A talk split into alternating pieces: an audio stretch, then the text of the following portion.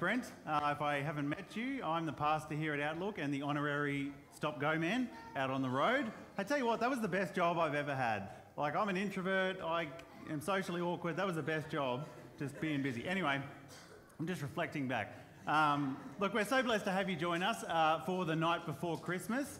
Uh, our, our practice at Outlook has been not to do a Christmas Day service, but instead to do this Christmas Eve celebration. Uh, and how, how great has it been? What a fantastic celebration. Um, we'll have a. We'll, we'll, we'll have a round of applause in a minute, but I just wanted to say thanks, thanks so much to the team who've organised uh, this. There's a whole bunch of them. Laura Andrews, who is our events coordinator, Liam Carrells, our creative director, Phoebe White, our kids' time uh, coordinator, Jane Van Murick, the general doer of things, that's my wife. Uh, what a team. Uh, and also thanks to those who volunteered their time, cooking the barbecue, making the coffee, uh, setting up, organising, all of that stuff. We've just been so blessed by all of it. So let's have a round of applause for all those who have worked so hard. Hey, I've been given um, a few minutes to talk about uh, our kind of focus, our topic for this year, which is arrival.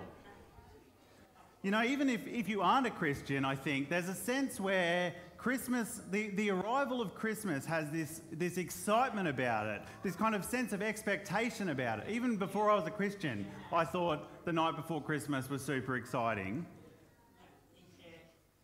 And one thing that we learn throughout the Bible is that there's this sense of expectation, of excitement about Jesus' arrival as well.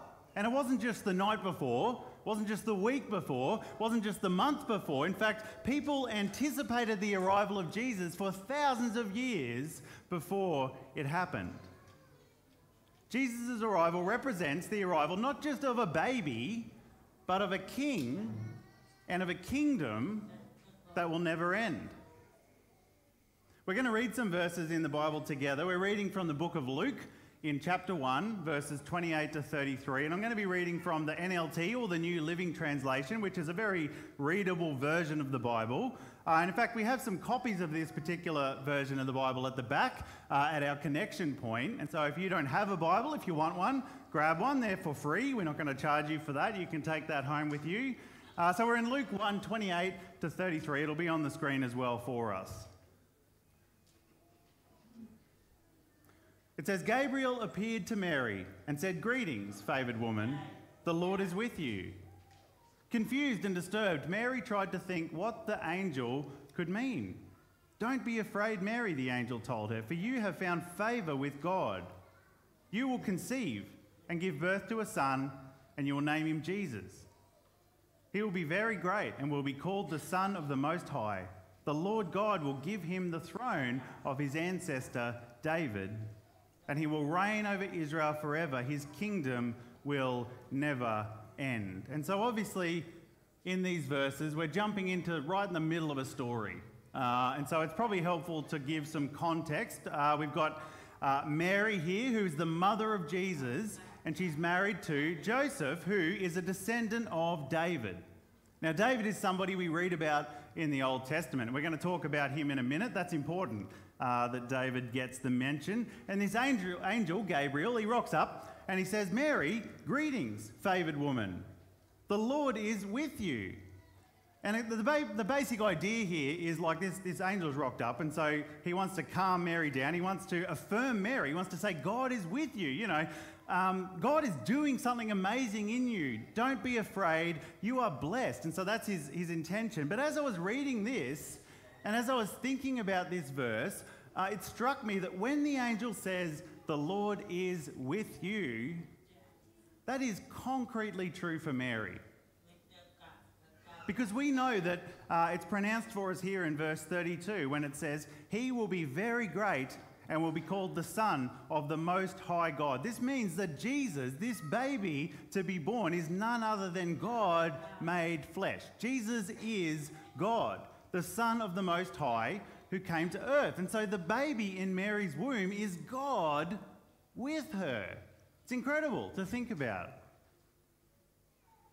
But then Gabriel continues the Lord God will give him the throne of his ancestor David. Now, there's a ton of history. Like that statement There's a ton of history in why that statement is meaningful, and we don't have time to go through it tonight or I'll get yelled at.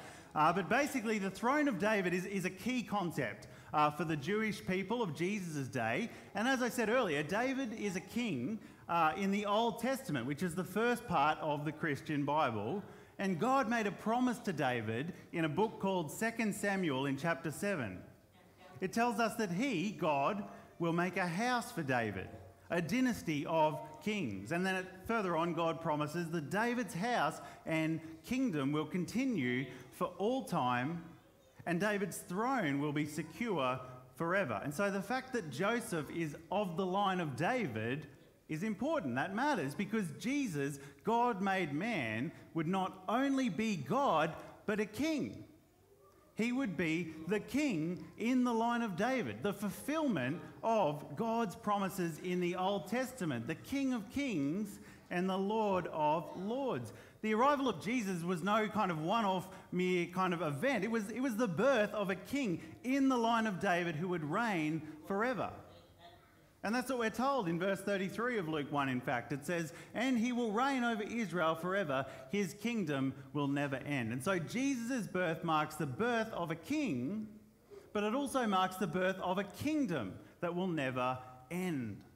Jesus' arrival marks the beginning of a whole new era of human history, the beginning of an everlasting kingdom. Now, all of that uh, might sound a bit out there. Like, if you're not a Christian and you're hearing this, you're probably like, it's pretty wild, man. Uh, that's a lot to claim. It kind of sounds like a fairy tale, right? But the reality is that the, the, the Bible didn't get the idea from the fairy tales, the fairy tales got the idea from the Bible. You see, the Bible promises that this everlasting kingdom will come. And our hearts, I think, as human beings, in some deep sense, resonates with this. We want this kind of stability. We want, like, we make fairy tales, these happily ever after, because that's what we want. We want to be happy. We want to be content. We want to be safe in, in an abiding way. But the trouble is that we can't achieve this on our own. It doesn't matter how many fairy tales we write or watch doesn't matter how hard we long for it, we can't achieve abiding happiness, joy, contentment by our own efforts because we were never meant to achieve it by our own efforts. The crux of the Christian story, which we call the gospel, is that God uh, created human beings, but we have rebelled against God and chosen to live life our own way. Like we, we try and fill this deep longing within us uh, by our own efforts, but we fail. All of us fail to do that, and in the process, we fail to live up to the expectation that God has for us. The Bible tells us that all people have sinned. We've all rejected God, that means. We've rejected God as our creator uh, and our ruler. And so we've tried to live our lives free from Him, but it doesn't work. In fact, it causes heaps of damage, not just to us, but to our relationships. It causes damage not just to us, but to the people around us, and indeed to the world around us. This world, this feels self evident at this point, but this world is hurting and broken. But that's not the way that God made it. It's the way that we, people, have made it through our own actions. The world is broken because we are broken. We have rejected God, and so we suffer the consequences of that choice to reject God. But God, we find, loved us so much, loves us so much, that He doesn't just leave us to suffer in uh, these consequences. Instead, He came to earth Himself as Jesus, whose arrival we celebrate at Christmas time. Jesus, God Himself, came to reign as the king in the line of David and to begin a kingdom that would have no end, what we call the kingdom of God. And all we have to do is accept Jesus as king and uh, accept that Jesus is God and king. We need to accept that God is worthy of our submission as our creator and as our king. And then when we do that, we are heralded into the kingdom of God which means that we begin to live our lives not as rebels against God, but actually as friends of God. We join the work that God is doing uh, in the world around us, work which will culminate in what's called the new heaven and the new earth. Uh, it's described for us in another book of the Bible called Revelation. It tells us in chapter 21, uh, which I've called 22 there for some reason. Anyway, then I saw a new heaven and a new earth, for the old heaven and the old earth had disappeared, and the sea was also gone. And I saw the holy city, the new Jerusalem, coming down from God of heaven like a bride beautifully dressed for her husband. I heard a loud shout from the throne saying, Look, God's home is now among his people. He will live with them, and they will be his people. God himself will be with them. He will wipe away, these are beautiful verses, he will wipe away every tear from their eyes, and there will be no more death, or sorrow, or crying or pain, all of these things are gone forever.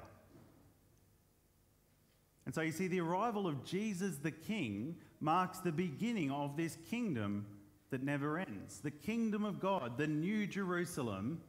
And so we can experience glimpses of this kingdom now, and we anticipate its full arrival at the end of time. Folks, Jesus' arrival changes everything for us if we accept the gospel, the message of the good news of this king and this kingdom that will never end. And so this Christmas, where are you at? Are you feeling fearful, tearful, in pain, lost, dissatisfied? In the arrival of Jesus, all of that changes.